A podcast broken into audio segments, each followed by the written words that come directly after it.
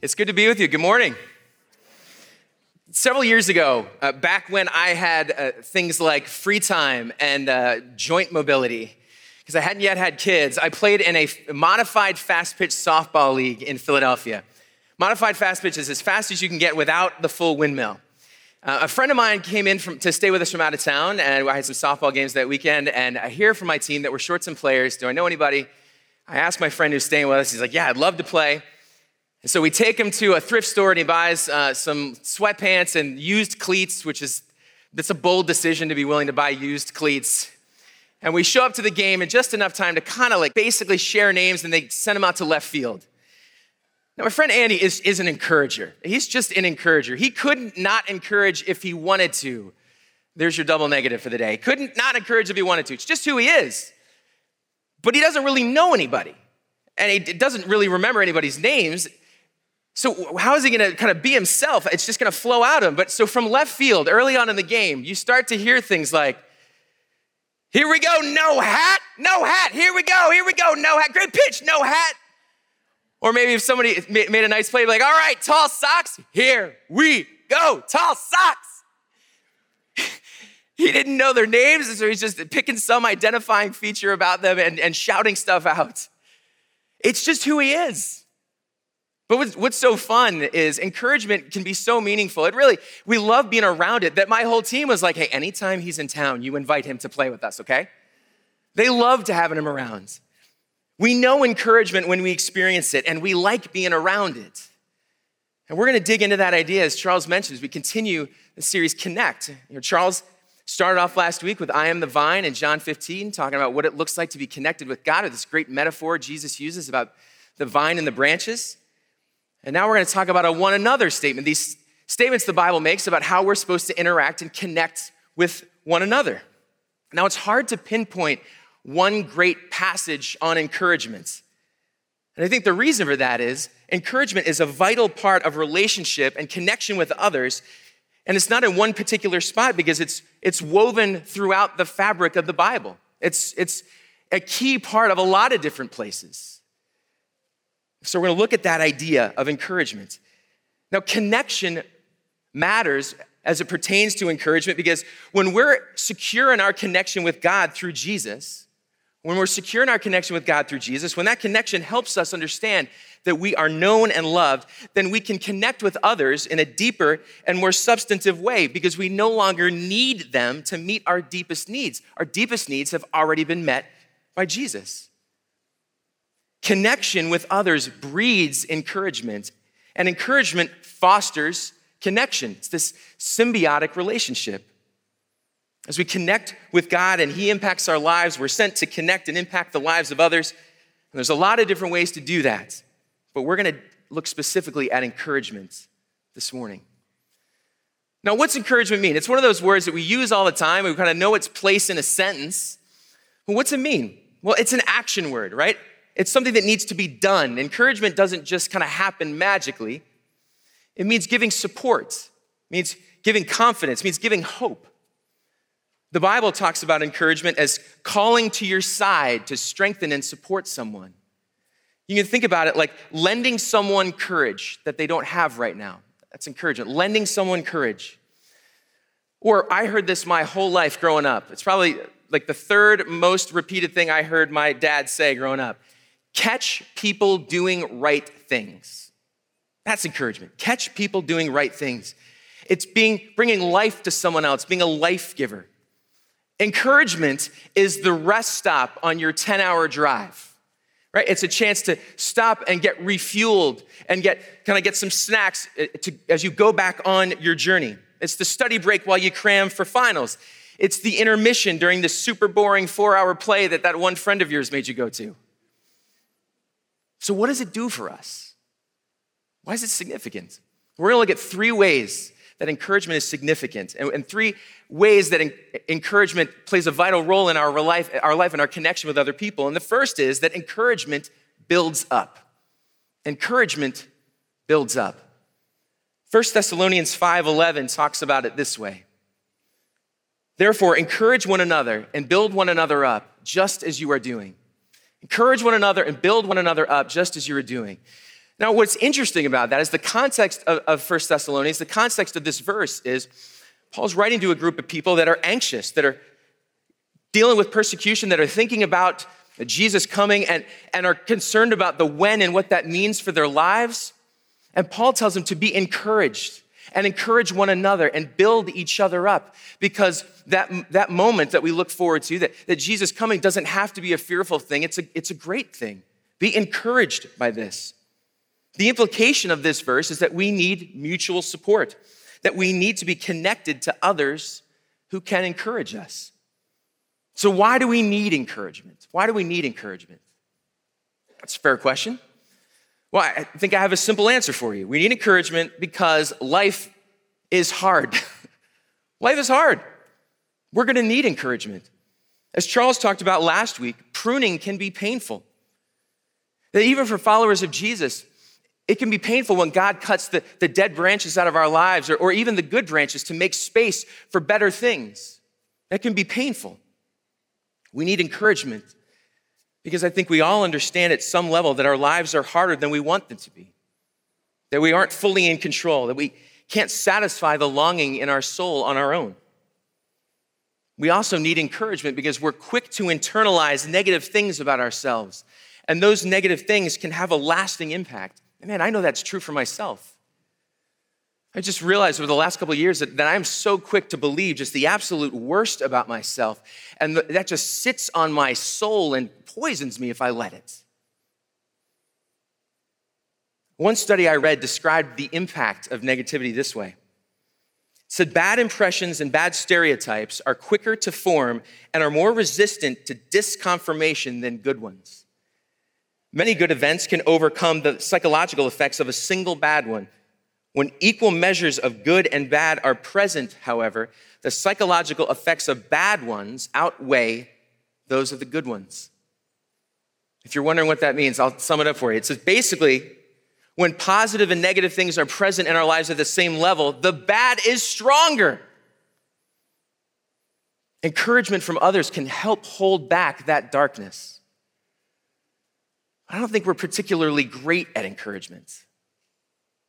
Why don't we encourage other people? I think we could be quick to criticize when someone does a bad job. We could be quick to criticize when someone does a bad job, but when someone does a good job, our attitude can be, well, they should have. They were supposed to do that. We don't encourage. It's like, well, that's your job. Like, of course, you brought me my food. Congratulations. That's what I just paid you for. The end of transaction. Sometimes we don't encourage because we feel like someone just doesn't deserve it. So we withhold to get even or to make a point or, frankly, just to stick it to someone. Sometimes we don't encourage because anger or hurt or jealousy keep us from doing that. Sometimes we don't encourage because we disagree with someone. And our attitude can be, well, I'm not going to encourage them because we don't agree about absolutely everything. Another reason we don't encourage is that we ourselves have not been encouraged. We haven't experienced encouragement, and so we don't really know what it looks like. But often it's just simply general, everyday self-absorption that keeps us from seeing the good in others and celebrating it. Most people don't encourage very well, and that's why it stands out when we're around someone who does. That's why we notice it. Culturally, we're quick to tear down, and we're slow to build up. But encouragement is how we build others up. It's how we speak life to others. It's how we celebrate the good things in their lives. It's how we come alongside them and support them and rejoice in the good things. It's how we believe the best of others. It's catching people doing right things instead of catching people doing wrong things. And encouragement is a good thing for us because what gets celebrated is what gets repeated. Right? What gets celebrated is what gets repeated. Encouragement's not a one and done thing either. It's not like, a, well, I just find my moment, I encourage somebody, and I can check that box on my Be a Christian to-do list, and now next month I'll get back around to it again. It's an ongoing thing. Hebrews three thirteen talks about it this way. But encourage one another daily, as long as it is called today, so that none of you may be hardened by sin's deceitfulness. Encourage one another daily, regularly. Like, let's do this thing. Now, encouragement's a spiritual gift, and so there are certain people that have been uniquely gifted by God to encourage in a unique way, but we're all called to some level of encouragement. We're all called to some level of encouragement. It has a significant impact when we're willing to do it. A study in the Harvard Business Review evaluated the relationship between positive and negative feedback. I found this interesting. The average ratio for the highest performing teams that this study looked at was five point six. That means there was nearly six positive comments for every negative one. But the average for the low performing teams was zero point three six to one. That was almost three negative comments for every positive comment. So what you see is encouragement has a real impact on morale, on team dynamics, on how people feel about themselves and, and their production. Encouragement makes a difference. We need regular encouragement to help balance out the negativity we already often feel about ourselves. We need to look to encourage daily, regularly. It's something that should characterize the life of a follower of Jesus, to build others up around us. Encouragement builds up. The second thing that encouragement does is encouragement deepens relationships. Encouragement deepens relationships. First Thessalonians chapter five talks about it like this. And we urge you, brothers and sisters, warn those who are idle and disruptive. Encourage the disheartened. Help the weak. Be patient with everyone. Make sure that nobody pays back wrong for wrong, but always strive to do what is good for each other and for everyone else. Encouragement builds relationships. Encouragement builds community. I mean, it's really hard to encourage someone we have absolutely no connection with at all. We need some level of connection, even like the tiniest little sliver of connection, in order to be encouraging. Think about the example with, with my friend, with Andy. Right? He didn't know those guys well. He didn't know most of their names. But he had enough of his enough of a connection with them for his words to be taken as encouragement. Like they knew he wasn't making fun of them because there was enough of a connection. They were on the same team, and that, that tiny sliver of connection helped them to hear that as encouragement. Because imagine if he went to like a Little League baseball game and just stood in the parking lot and yelled those things at kids. That's a misdemeanor, I think. That tiny sliver of connection with them helped his words land. We need to be encouraged, and we need to encourage others, and community, being connected with others, provides the opportunity for those things. And encouragement doesn't just have to be attaboys and great jobs. It's richer and more nuanced than that. Because what I find interesting about these verses in First Thessalonians is, is that not everything in those verses is overtly positive. But that doesn't mean it's not encouraging. Warn those who are idle and disruptive. Help the weak, be patient with everyone. Like, it's not all overtly positive. It means there are people who are idle and disruptive. How do you encourage one? It's like, great job on being disruptive. And that's not what he means. Ever have a hard conversation with someone that you found to be encouraging because you knew that person cared for you, believed in you, was for you? When I was but a young pastor, when I still had that new pastor smell on me, I would debrief my sermons with the, with the guy that I worked for. And this guy is definitely smarter than I am, which is always humbling. And he'd push and poke and prod and, and my theology and my structure and my illustrations to help me grow and make me better. And while I wish he hadn't been able to find so many areas where I could improve, I found that time incredibly encouraging, because he was showing me how much he believed in me and how much he was committed to me. Encouragement is not always hearing what we want to hear. It's hearing what's true from someone who cares. Sometimes that's what we need, because we can't see truth for what it is. We've lost sight of the forest for the trees because life takes over, how we feel takes over, our view gets obscured. We need to hear what's true from someone who cares. Encouragement needs to be true and specific and communicated with care, not just a broad, like, hey, thumbs up, but more specific than that. Communicated with care, because when those things happen, it builds connection and it deepens relationships. Third thing that encouragement does is that encouragement gives hope. Encouragement gives hope. Romans fifteen, four to six talks about it like this. For everything that was written in the past was written to teach us, so that through the endurance taught in scriptures and the encouragement they provide, we might have hope. May the God who gives endurance and encouragement, may the God, may God who gives encouragement give you the same attitude of mind towards each other that Christ Jesus had, so that with one mind and one voice you may glorify the God and Father of our Lord Jesus Christ. Hebrews ten gives some kind of similar language. It says, and let us consider how we may spur one another on toward love and good deeds, not giving up meeting together as some are in the habit of doing, but encouraging one another, encouraging one another. And all the more as you see the day approaching, the day when Jesus comes, the day when all things are made new, the, that day is an incredibly hopeful day. What those verses are saying is, look, the God of encouragement points us forward to the greatest source of encouragement, the greatest source of encouragement we could experience. And this kind of encouragement gives us a new story to listen to. Gives us a new story to listen to, other than the often negative one we tell ourselves. And ultimately, encouragement points us to Jesus, the ultimate source of encouragement, the greatest source of forever hope. Nothing can possibly encourage us more than the news that we are uniquely created by the God of the universe, that he knows us, that he loves us, that he cares for us, that he wants us to know him, that he rescued us from the brokenness in our lives and calls us to a life that is deeper and richer and more satisfying than anything we can possibly imagine. That's the greatest encouragement there is, that no matter how your life is right now, if you're struggling or if your life is great, that God calls you to a life that is incalculably greater than what you can imagine. That's some serious hope. It's as if God is saying, picture the best scenario you can possibly think of. Multiply that by a bajillion, and it's still better than that.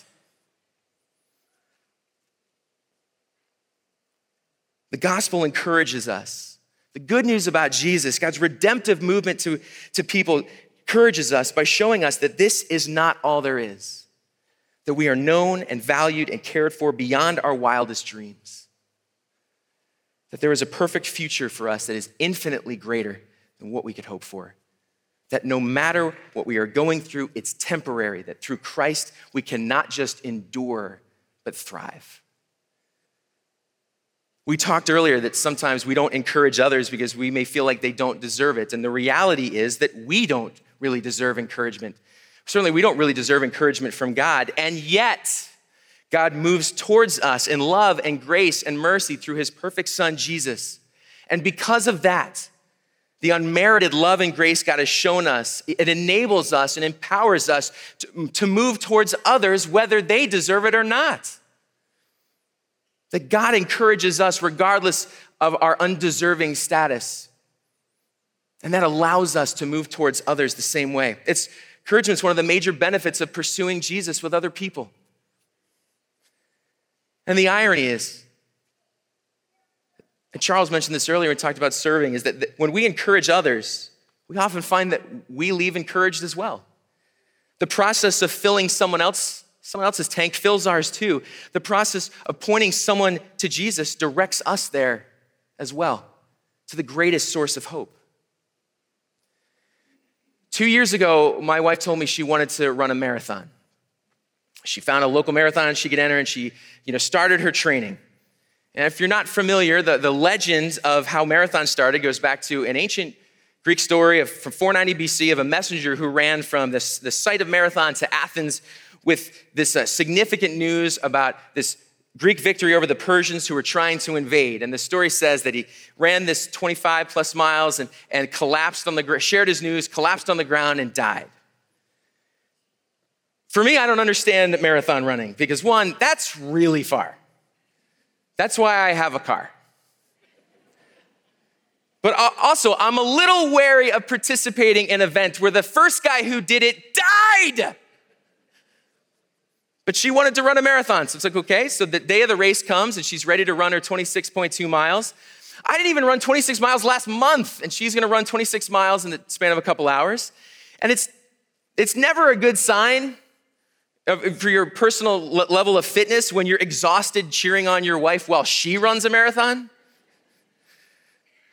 So she ran, and it was it was hard. It was crazy hard. She said it was one of the hardest things she's ever done. The day was unseasonably hot. And she told me right around mile eighteen, she started questioning why in the world she signed up for this. But she she did it. She completed this marathon, and she didn't do it alone. That's what helped her through it. She didn't do it alone. She had a friend who started the race with her, and they ran together the first half of the race. She had another friend who jumped in at the halfway point and ran most of the last half with her. She had a third friend who rode her, her on her bike alongside Bethany for the last mile, so she wasn't alone. She had more friends who set up a station around mile twenty, the loneliest portion of the course. It was complete with dozens of signs set like hundreds of feet apart, encouraging her. That's the picture on, uh, on the right. She said those things filled her tank and got her through it. Filled her tank and got her through it. And what I found fascinating as I was thinking about this week is why? Why would that make such a difference for her? I mean, I think we can see that those things would be encouraging, right? But why would it really matter? Why would it make a difference? We didn't really do anything for her. We didn't shorten the race. We didn't run for her. We didn't lower the temperature or take away her pain. Why would it matter? And when I asked her that, she said it mattered because she knew she wasn't alone in this thing.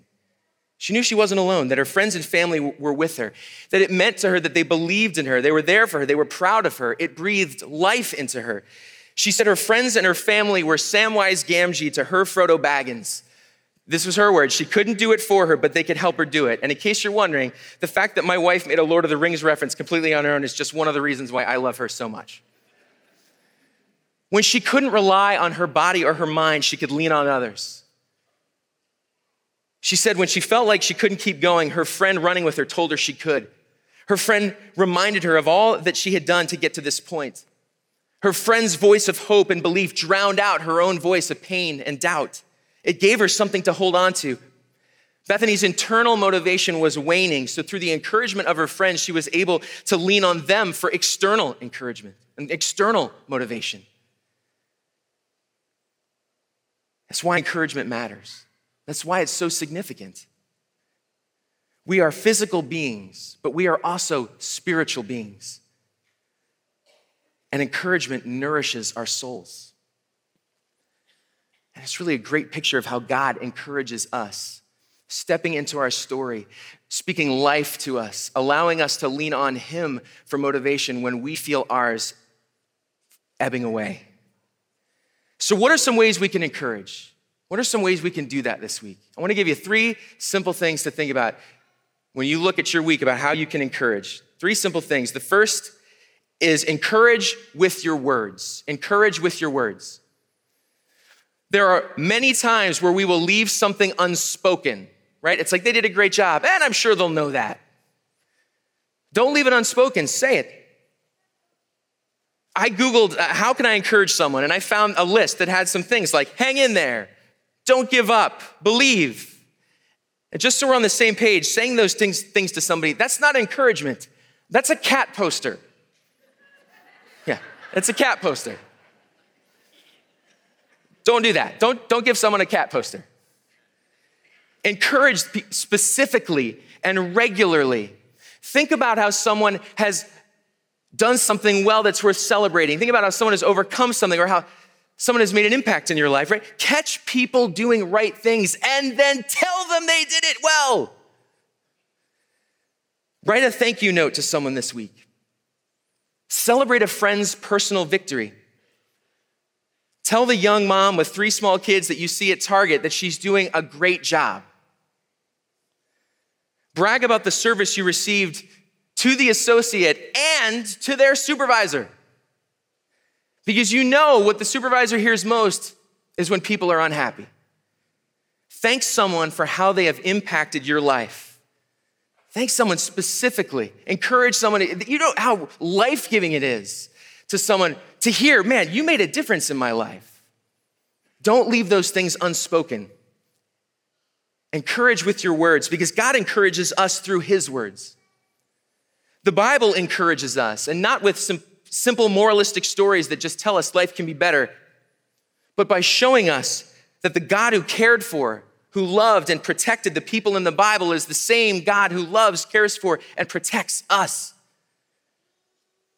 God encourages us with his words. This week, encourage others with yours. Second thing is encourage with your presence. Encourage with your words, written, either written, spoken words, but encourage with your presence. Sometimes we don't have the words to say. Sometimes all we can do is be present in someone's life. So be present. Because someone stepping into your pain or your life in some way can be incredibly encouraging to others. I think of a time when Bethany and I were going through just a hard season of life, and we just gotten bad news, and the two couples that we were incredibly close with just showed up at our house that night with dinner just to sit with us. There wasn't anything they could have said that would have made it better, but they just said, we are just gonna be here with you. And we found it so encouraging that people would love us enough just to be with us. Who in your life is hurting? Who in your life could use someone to come alongside them and just put their arm around them and just say, I'm here with you? Because God encourages us with his presence. God has moved towards us to draw him, draw us to himself. That God doesn't tell us, hey, get your life together and then come find me. God has sought us in the middle of our confusion and rebellion from him. And that it, God encourages us with his presence, that he loves us that much. Encourage with your presence. The last is encourage with your life. Encourage with your life. Commiserating with someone can be encouraging, right? For them to realize that they're not alone, that they're not the only person going through something, right? But it's even more than that. Sharing your life and how God has worked in it can be incredibly encouraging for people. I have breakfast with a friend of mine who's a, like an older brother slash mentor, and I just said to him one time, hey, I'd love to love Jesus more like you. Can we just spend time together? And I see this guy, and he's such a good dad and such a good husband, and just like, man, I want to be more like this guy. And he's so quick to say, man, I'm a dumpster fire. God has worked in my life. Here's how God has changed me. And that's so encouraging to me because I'm able to look at him and go, just as God worked in your life, man, God can do that for me too. He can do that for me too. Jesus encourages us with his life. The greatest encouragement is Jesus' death and resurrection. Jesus' action to use his life to give us new life. So just as Jesus encourages with his life, so you encourage with your life. Folks, we're at a unique point in history. As the world is beginning to reopen, as the church is regathering, what if the church, what if followers of Jesus committed to pursuing an agenda of radical encouragement? What if Christians became known for seeing the good in others, for catching people doing right things, for believing the best, for celebrating wins? If we did that, how much more would people be willing to listen to the hope of Jesus? If people saw us live differently, how much more would they be willing to listen to when we say, let me tell you about the greatest hope there is? Why don't you bow your heads with me as we close? Who can you come alongside and, this week and encourage? Who can you come alongside this week and encourage? Take a moment as we wrap up the service. How can you encourage your spouse, your children, your friend, your coworker? What can you do to encourage them this week? What can you do to speak life into them the way that God has spoken life into us through Jesus? Father God, we thank you that you love us that much. Father, we thank you that you encourage us, that no matter what we are experiencing in the moment, whether good or bad, that you point us towards a perfect future where we can hope for something incalculably greater than all we could ask or imagine. Father, help us to see the good in others, to believe the best. Help us to love others the way that you first loved us. Father, would we look to speak life into those around us, and by doing so, connect in deeper ways that people might see you more clearly. We pray this in your Son's precious name. Amen.